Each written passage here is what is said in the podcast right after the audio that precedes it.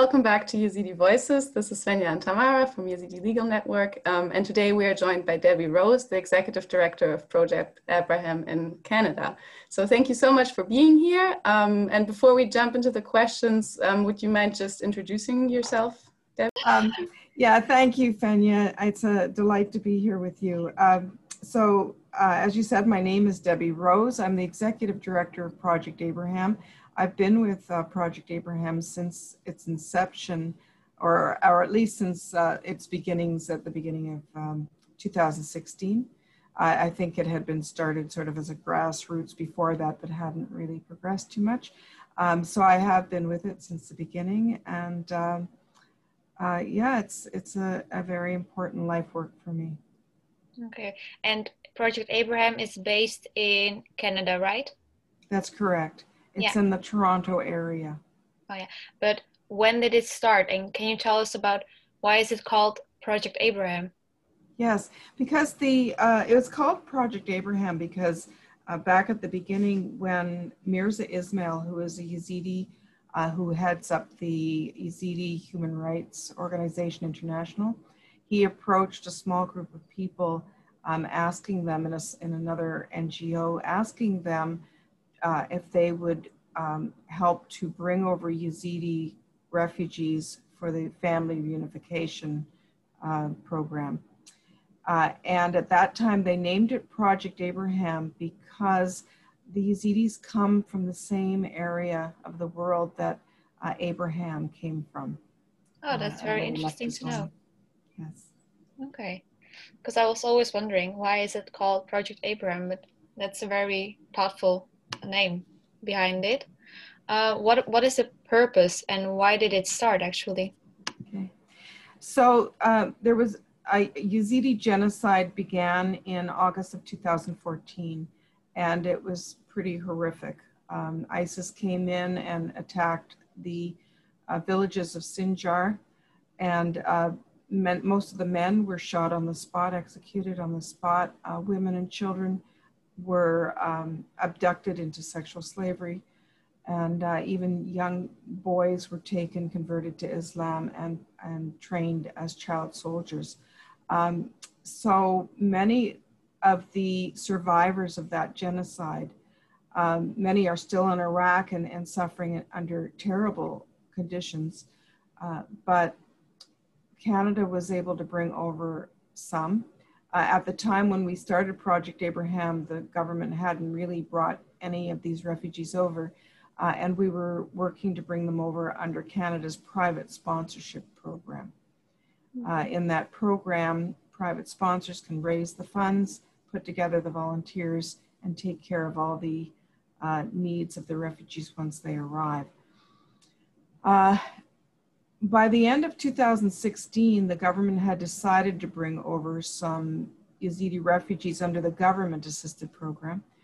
Uh, and so um, the whole nature of Project Abraham changed because we started out just wanting to engage in the private sponsorship program, bring over uh, a few families to be reunited mm-hmm. uh, with their families here.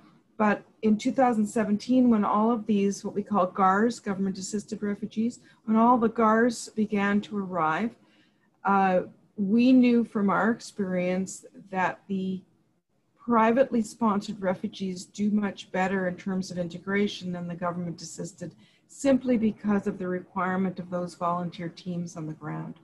And so we took it upon ourselves to recruit and train and send volunteers in uh, families, Yazidi families, to help them. So uh, the whole evolution of Project Abraham has really happened based on the needs of the time, and every year it was something different. It changed.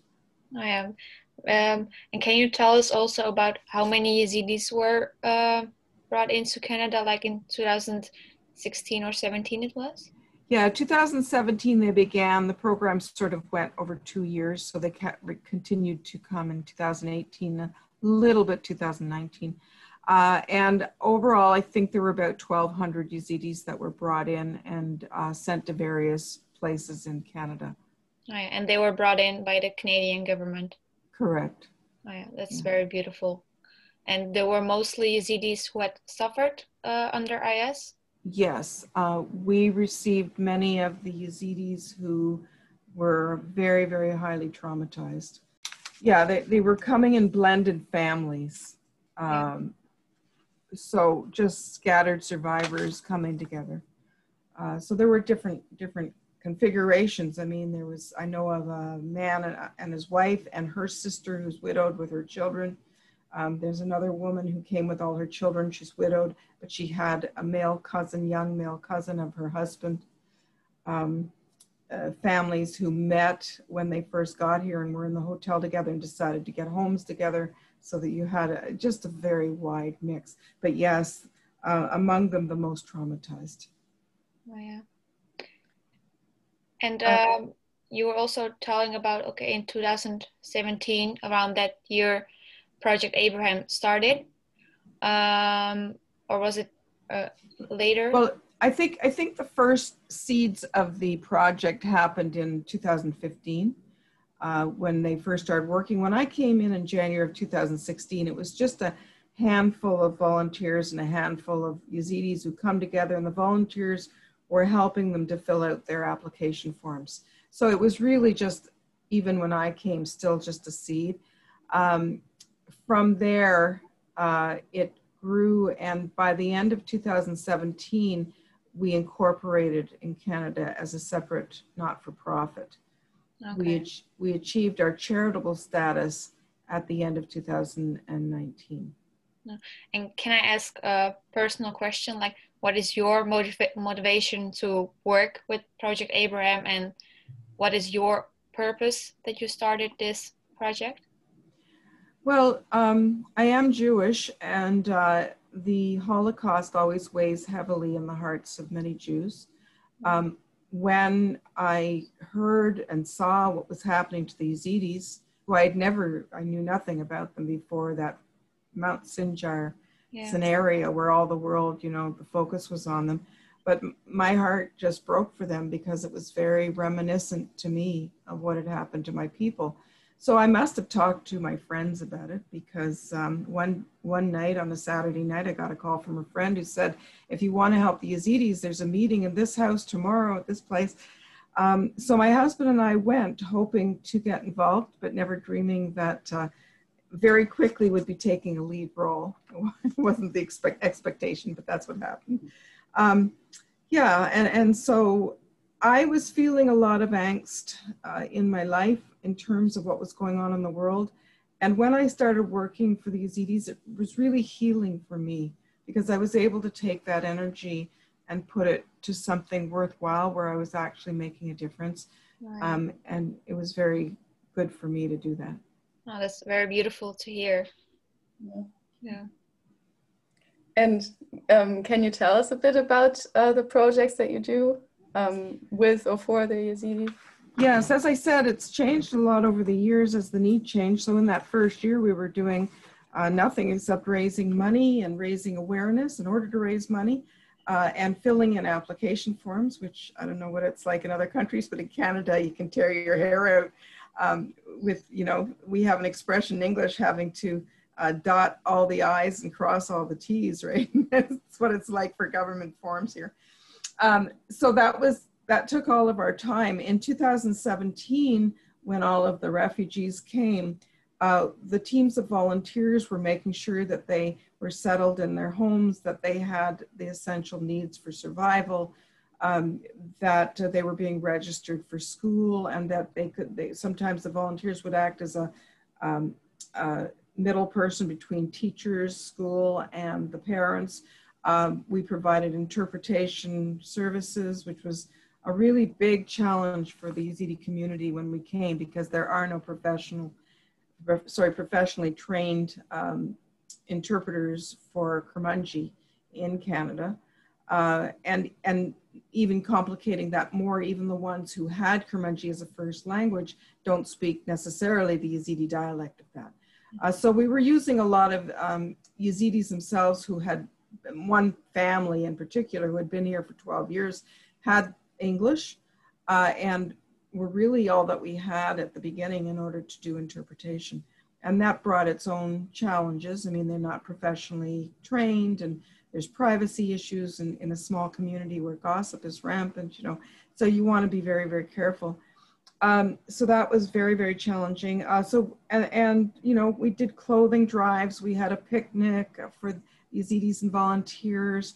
Um, we uh, partnered with other organizations. We took them on trips. We, um, uh, other organizations uh, had events that they uh, worked with us to be able to include the Yazidis. So it was children's events, things like that. Um, there were many, many things that we were doing. But what we found was that um, after that first year, uh, by the time we got to 2018, we were beginning to see, once the survival needs had been dealt with, um, the emergence of deeper problems, deeper uh, issues that needed to be confronted. And the big one was that as a result of both illiteracy in many cases and this uh, just horrific trauma that they were living with. The Yazidis were not thriving in our English language classes that the government provide. Uh, those classes are great for most people, but they just weren't working for the Yazidis. They were falling through the cracks. And if they didn't get the language skills, they were never going to be able to integrate. So we began to put our focus on that. Um, that was in 2018. We did put in a few proposals for um, funding and they were turned down. Finally, by the summer of 2019, the Canadian government approved us uh, for funding for a three-year Yazidi education support program. Uh, the funding began April 2020, uh, right in the middle of COVID, so uh, we weren't actually able to get it off the ground until June, where we did COVID uh, mitigating, you know, responses with outside with the canopy tent and folding tables and chairs and whiteboard and everything else. Um, and it was very successful right up until the point where the weather started changing in Canada in October, it gets, starts to get cold. So at that point, uh, we had to scramble to see if we could get computers for everybody, laptops. Um, it had always been our purpose, uh, our goal to include computer literacy in the curriculum over the long term of the three years. Uh, but COVID really put an urgency to that. Uh, we finally had computers to everybody in the program by January of this year. And, um, and so now everybody's now on Zoom, learning on Zoom, which is an amazing thing because not only have we been able to continue our classes and, and, and uh, increase their comfort level with technology because it really was, there really was a lot of resistance to this at the beginning. But now we're actually able to have town hall meetings and community engagements, and it's fantastic. It's like what I've always wanted to be able to engage them like this. And we've had a couple of really nice community engagement events. Um, one of them in uh, March was we brought First Nations. I don't know if you're familiar with First Nations. Um, they were once called Indians, uh, but we call them First Nations now. We had First Nations come and address, uh, participate with our Yazidi community. Um, and it was just a resounding success. The Yazidis loved it. And what is it uh, particularly that they loved about it? Like I think way? there was, I think there was a number of, of very good things. The first is that, um, well, I, outside of just natural curiosity, they I think they resonated with some of the, the rituals. Like for example, we started and there was a smudging ceremony um, where uh, you know prayers were said, a meditation was done, and there was uh, what sage burned, um, and the Yazidis seemed to um, believe that that was very similar to some rituals that they have. So there's something familiar about it. I think the fact that there was another, we did emphasize the fact that here was another indigenous people, just like the Yazidis are indigenous to their land, who had lost their land and had lost their way of life and had suffered so that they had these connecting things. And then the First Nations were really wonderful in how they presented themselves. It was very uplifting and very much a, a message of hope and okay. cooperation. And I think the Yazidis took that in. And then I found out after the fact that there was also the, um, the added advantage that um, I gave an exercise to the teacher students that some of the Yazidis who felt comfortable should prepare some English um, presentation, an English presentation in order to talk about themselves and share something about Yazidis, the Yazidis with the First Nations. Nice. And during the meeting with the First Nations, they Yes. also prepare about themselves in English. That's correct. Uh, and so not only, I mean, my thought was let's just strengthen their English skills and, and it's, Yeah. it's a good exercise. But what it ended up doing was it gave a lot of confidence to, the, to those who participated because they experienced that they could talk to a community outside of their own and be Oh, yeah. successful. And so I heard a lot of great feedback that, that it had um, increased their level of confidence. Yeah, because what is the confidence that they lack in? As Well, I- community? I well, first of all, I think that um, any refugee, anybody coming to a new country who has to learn a new language, I think there's always that that point of not feeling confident in your ability to communicate, right? yeah. So, so I think there was just that. But I, I also think, you know, I mean, the Yazidis have lost a lot of trust uh, in people. You know, they they've really uh, their friends and neighbors turned against them, and um, they don't know who to trust anymore. And so, finding connecting to another community that's had similar experiences, and you know, seeing how they've managed, and you know, I mean, I think the whole thing was just um, very healing. and maybe it also gave them a little bit hope when they are seeing Yeah, I think so. like the First Nations in Canada. They could have they like related to them. I think we heard like a lot of information about Project Abraham and also the projects, which are very interesting and meaningful. Um, so if I understand correct, like in the beginning, you started more like a practical and more social work projects, just to help the Yazidis. And afterwards, you notice like, okay, there are more deeper problems uh, which we need to attack. And like one of them is like the illiteracy, Mhm. because the Yazidis they are from small villages in northern of Iraq, and like most of the girls, especially, they don't really finish after primary school, if I say correct, if even that. if Yeah. even that exactly. Yeah. So I think it is even harder then to learn a completely new language, but not Yes. only the language, also the culture. I think that Yes. must have been also very. Uh, It's very, very difficult. Yeah, Yeah. it's very difficult. If you put two people in a beginner's language class and they're both illiterate in the new language, but one was literate in their own language back home and the other had no literacy in their own language, they're not starting at the same place because the brain isn't wired for that at this point.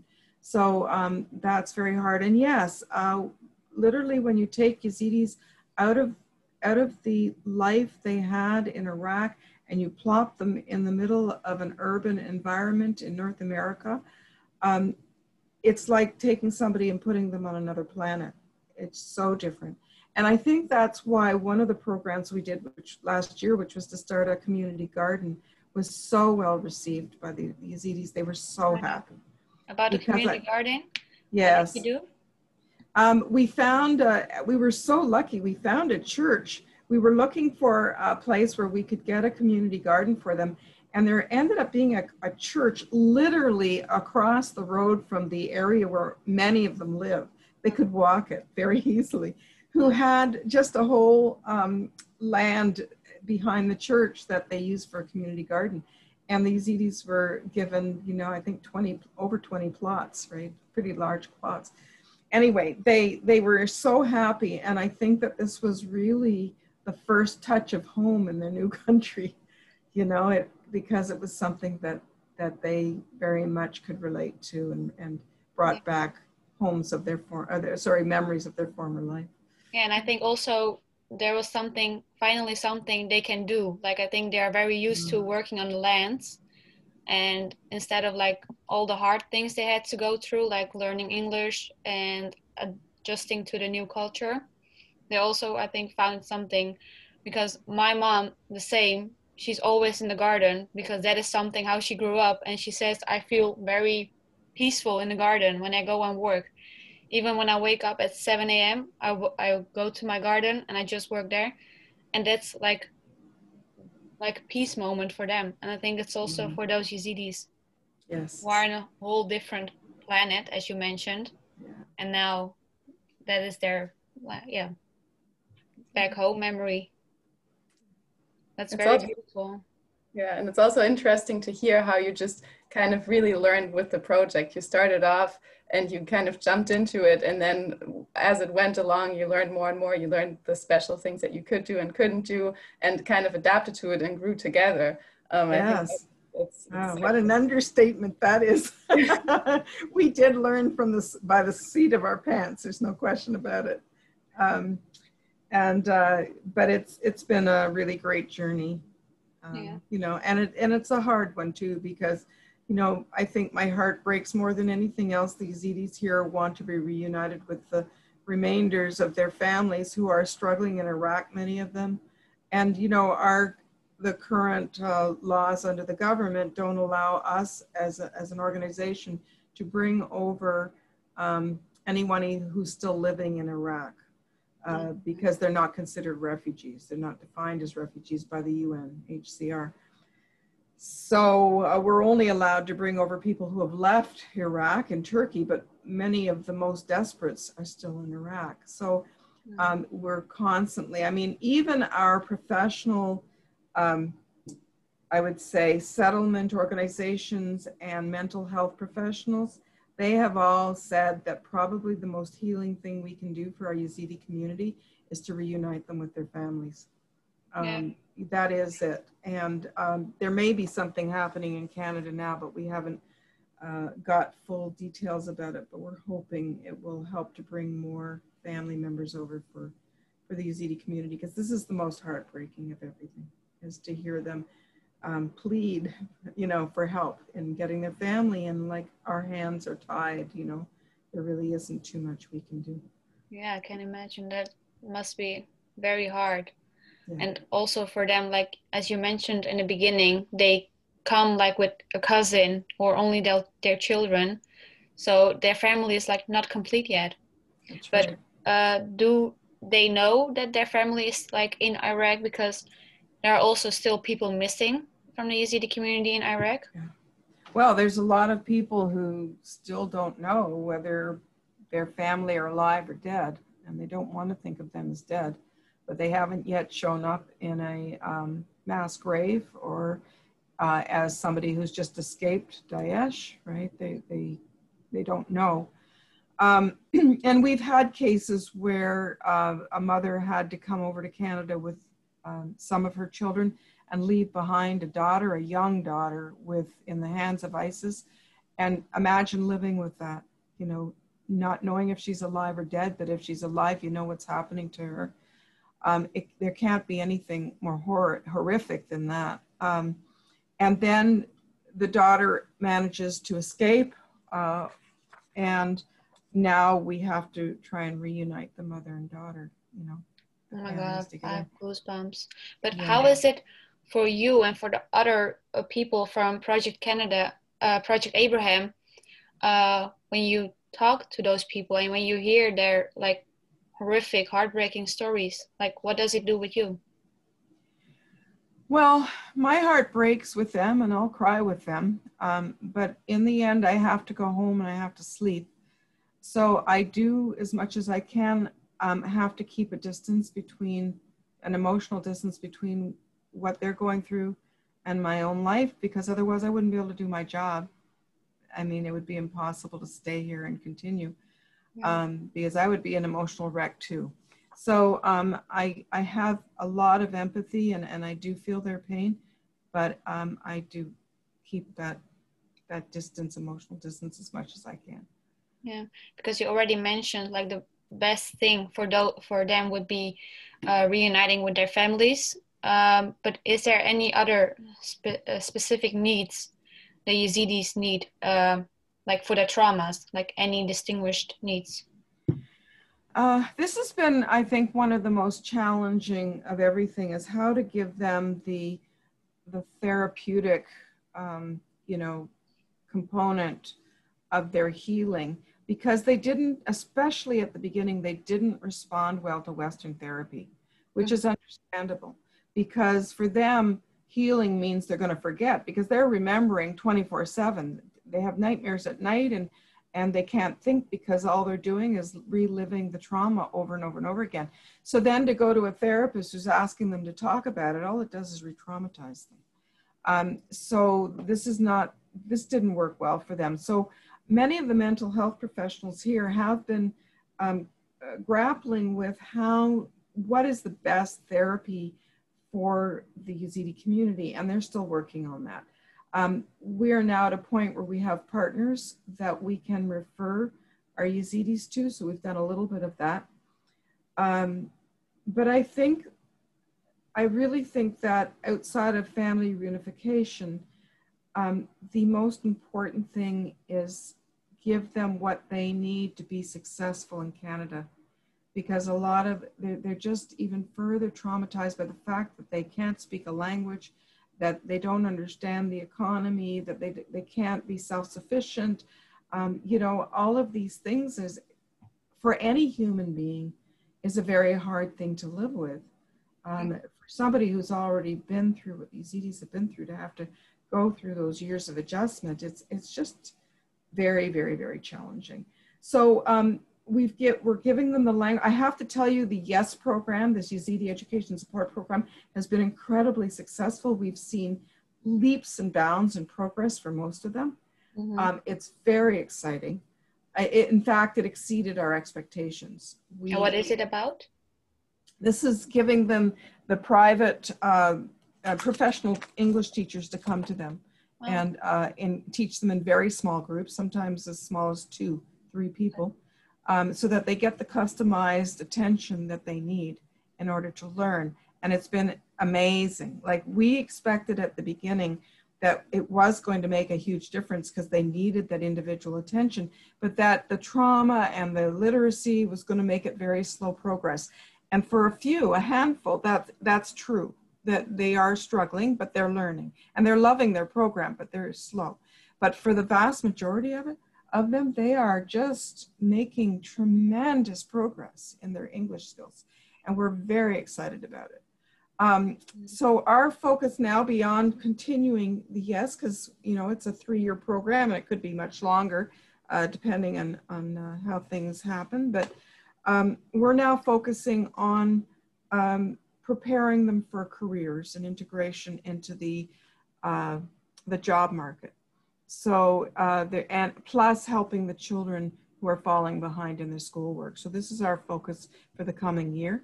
Uh, so we have, a, we're trying to raise money for a few things. Uh, one is to um, send tutors, hopefully Yazidi tutors that we have money to pay because we want to employ Yazidis as much as we can. Um, sending uh, Yazidi tutors into the, to, to children to help them catch up on their school work um, they're learning. And then on another stream, there's a lot of kids in high school who have no understanding at all what lies ahead for them in terms of opportunities in advanced learning or in careers. So we want to do a training program to inform them of, of mm-hmm. what, you know, their choices. And then another program for all Yazidis who are, who are almost ready or ready to get into the job market or they have jobs but they're you know um, jobs that they're not going to want to do with their whole lives right? They're going to want something uh, that they can feel much more successful at. Um, and and find do some analysis on their uh, you know aptitudes you know what they're good yeah. at what they enjoy uh, how, and then show them what they have to do in order to be able to follow that career and and help them in every way. So those are those are our new focuses oh you do like a lot like for uh, the Yazidi community there. And all the things you're telling is like very motivating.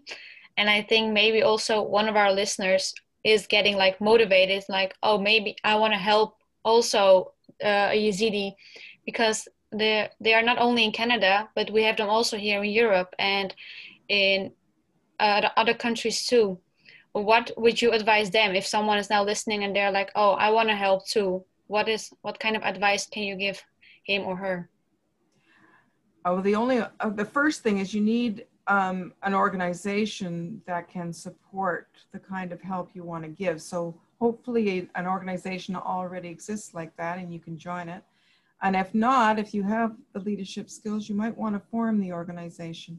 And I'm certainly happy to offer support and, and my experience to anyone uh, who needs that you know advice. I don't know all the rules of other countries um, but it's just a matter of, of really putting together looking for volunteers who are willing to help and or and coordinating uh, the volunteer work and finding out what programs exist in a country and um, partnering. We're in partnership with so many organizations um, who are also helping these Yazidis. No one as exclusively as we are, except there, there is one Operation Ezra in Winnipeg, but outside of that, everybody else are just settlement organizations or, or you know, boards of education that uh, treat all communities, but have found that the Yazidi community, the needs of the Yazidi community are just exceptional. Um, so we are, we have many partners and what we can't do ourselves because there's a lot of work to do and it's overwhelming. We work with our partners so somebody else can take that load on, right? Um, so having those partnerships, working in teams, this is really important. Yeah, I indeed agree. And um, we start, you told like about some horrific stories that happened to those Yazidi, uh, Yazidis like the girls or the men or the young boys. Um, I think we have also another question about that, Svenja. Yeah, no, we just wanted to ask if you could also share one or two um, success stories maybe or something that is um, a bit hopeful. I mean, you just talked about the YES project, which is already inspiring, but maybe an individual story that you have that you would like to share. Uh, well, there are, there are many. Um, you know, we're just we're seeing their ability to navigate life in Canada just increase all the time. Uh, but if I can maybe cite one example where, with literally within a couple of months of starting the YES program, somebody who had managed to increase her verbal skills in English but could not read and write, within a couple of months was filling out uh, uh, forms for the school for her, her son uh, on the computer, something she had never ever done before, with just a little bit of encouragement from the teacher. Uh, there were um, others who had never got could speak English, but had never gone to a bank and talked to a bank officer in order to correct some error. Who, who, when finding out that there had been a mistake on her bank statement, was able to go and deal with it herself uh, with the bank office. I mean, just stories like this is just everyday things that we take for granted, but is like just another world for them, you know? Um, it's stories like this. There are many. Oh, that's very beautiful to hear. Like, as you said, it's like a normal thing for us, but for them, uh, filling out a form, it's like a huge step towards huge. being independent. yeah. Yeah, yeah I can imagine. So we asked this to all our podcast guests. Um, if you could say something to the world right now, what would it be? Oh, um, there's a lot of darkness in the world, um, but you are the light. Uh, it's through your actions, your loving actions, your actions of compassion, uh, reducing the suffering of others that helps to lessen the darkness and bring light to the world. Um, I can never emphasize that enough. So that wow. is my message. Wow. That's very strong. It was like a poem. Yeah, me too. Yeah, I'm, i write poetry. Oh, really? oh, that one was, is really a good one. Yeah. Like it makes me think about it again, like the things we do, like right now with Yazidi Legal Network and with Yazidi Voices, but also things Project Abraham is doing. And with this podcast, we wanted to do with uh, Project Abraham is to also uh, tell our listeners that what is happening, what other people can do for the Yazidi community. Like it's not only sitting here and having pity for them and be like, oh, I feel so bad for them, but you can also like take action. Yeah, and that's that's right. very. And if you have any listeners who want to participate with Project Abraham, even if they don't live here, everything's online now.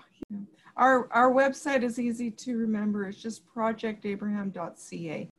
So, Well, Debbie, thank you so much for this interview. It was very meaningful, interesting, and also informative.